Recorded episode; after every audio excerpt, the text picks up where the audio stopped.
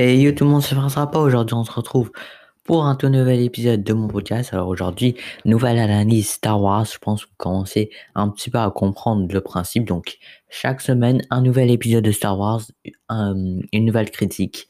Donc voilà, j'en ai, déjà fait deux. Épisode 1, épisode 2. Et euh, cette semaine-là, euh, ce week-end-là, on a, on a, bah, on a un peu rattrapé notre retard. Fait qu'on a regardé deux épisodes. Fait que donc là, ça va être la critique de l'épisode 3 et la critique de l'épisode 4, elle va sortir juste après. Donc, alors aujourd'hui, on perd pas plus de temps. Voilà, comme je vous l'ai, l'ai dit par le passé, je pense, j'ai mon projet, c'est vraiment de faire ça le plus rapidement possible, que bah, le moins traîné possible, du coup, tout simplement. Donc, on commence tout de suite. voilà. Donc déjà, euh, commencer à comprendre commencer à comprendre comment ça marche. Hein. Déjà, pour commencer, si je devais résumer cet épisode en un seul mot, bah, euh, ça serait masterclass. Voilà, tout simplement, car cet épisode, vraiment, encore, tu vois, euh, pour, pour, pour, les, pour l'épisode 1 et l'épisode 2, j'étais un peu en mode c'est bon, c'est pas très apprécié par le public, mais je vais quand même essayer d'encourager un peu, je vais quand même essayer de dire du bien.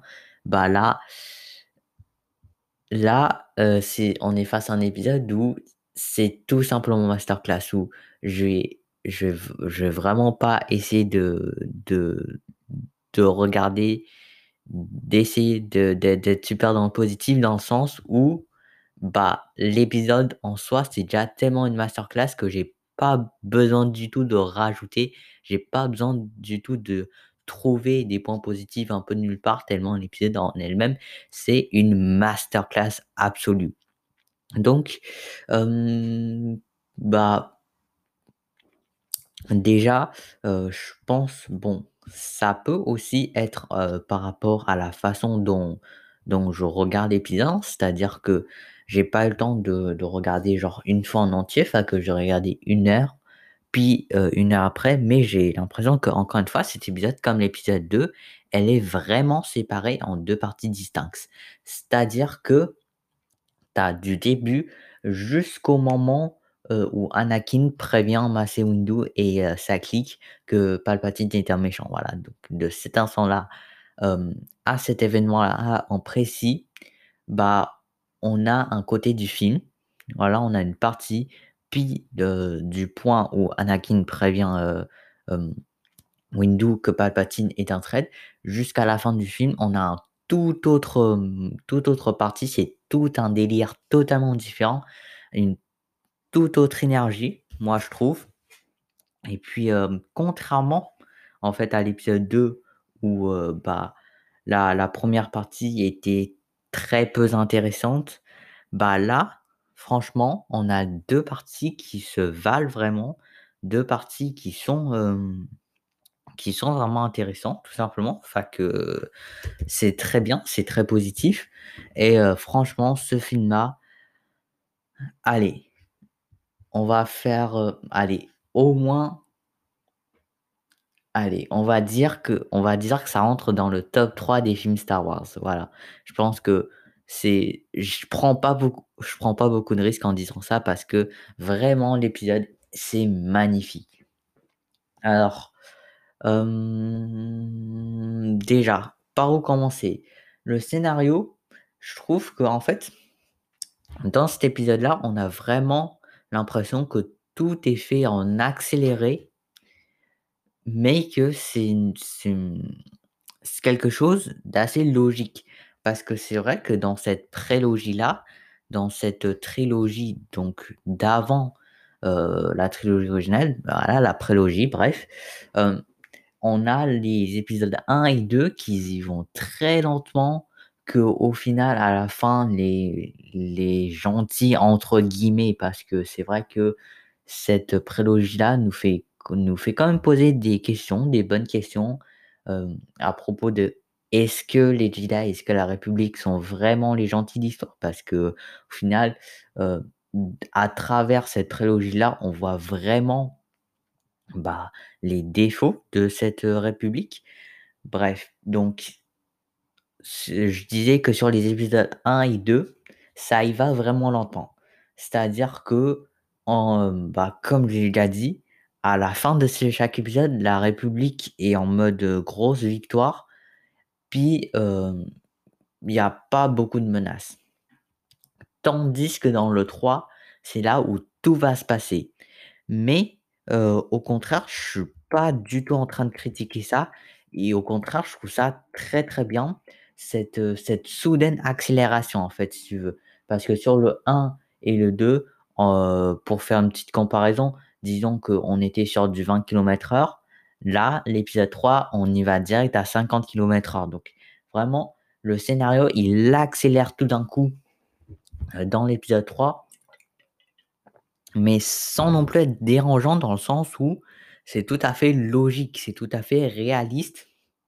Et contrairement, par exemple, à l'épisode 9, où très clairement c'était accéléré et très clairement c'était mal foutu. Non. Dans cet épisode 3, on sent que tout est vraiment maîtrisé et que ça, peut ainsi accélérer en restant logique grâce, grâce surtout hein, aux bases posées dans l'épisode 1 et l'épisode 2. Et ça, je pense que c'est la grosse, grosse qualité que la prélogie a par rapport à la post-logie, donc 7, 8, 9, bah, c'est que la prélogie, c'est vraiment une idée du début à la fin. c'est vraiment une idée fixe, ce qui fait que dès le 1, George Lucas peut poser des, peut poser des trucs. Sur le 2, il en rajoute.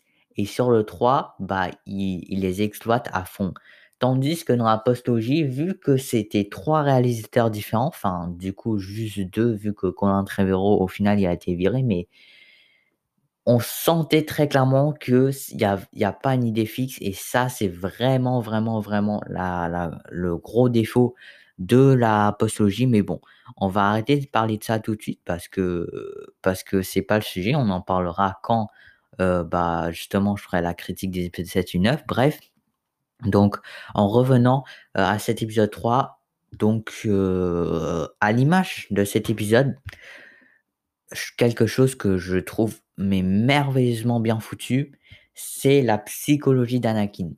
Parce que c'est vrai que avant d'avoir revisionné cet épisode, je pensais un peu que c'est que la tournure d'Anakin vers le côté obscur bah, je pensais que c'était un petit peu incohérent. Incohérent dans le sens où ça se faisait du jour au lendemain. Mais après avoir vu tout, du coup, toute la prélogie, maintenant que j'ai fini toute la prélogie et surtout cet épisode 3, bah, je peux vous dire que ce côté de Anakin qui tourne vers le côté obscur est totalement maîtrisé, est totalement bien foutu et totalement cohérent, en fait, contrairement à ce que j'ai pu penser. alors,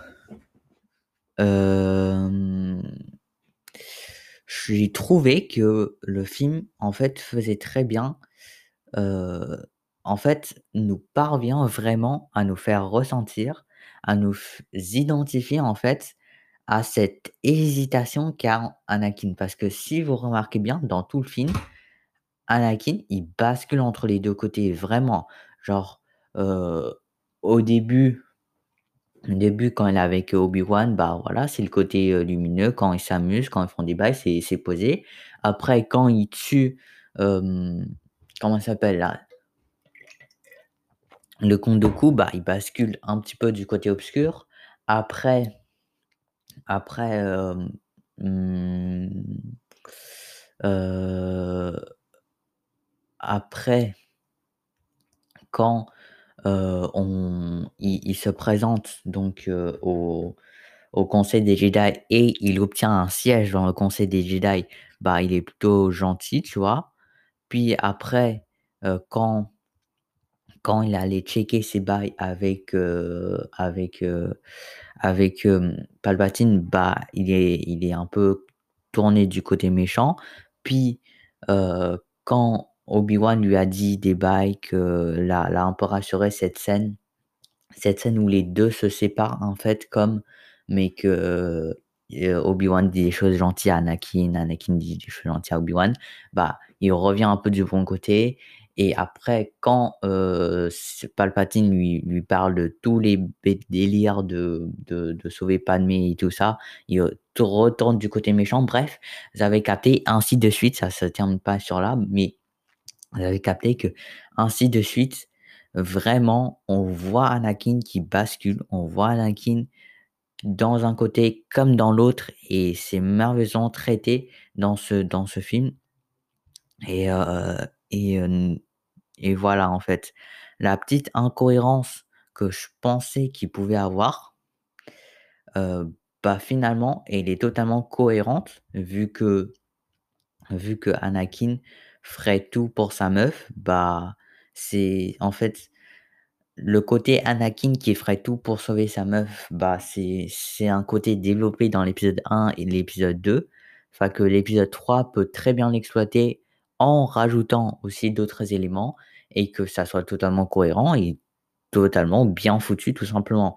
Bref, heu, encore une fois, j'ai parlé beaucoup trop, vaguement malheureusement, heu, c'est pas forcément ce que je voulais faire. Je voulais parler peut-être d'autres choses, aussi mais bon, là en l'occurrence, il y a plus le time, voilà donc avant de se quitter, j'aimerais juste vous dire que putain, Yoda dans cet épisode, il est badass mais oh je le kiffe. Yoda dans cet épisode franchement, je pense, très honnêtement, c'est le meilleur épisode de Yoda, voilà. Bref, donc à part ça, bah, on se dit à très bientôt pour une aventure. Ça le ton, ça s'efface pas. À plus, à la prochaine. Allez, ciao. Ah oui, restez, bah, peu importe en fait le quand vous vous écoutez cet épisode, bah, il y aura l'épisode, la la critique sur l'épisode 4 qui va sortir juste après donc restez branchés sur le podcast.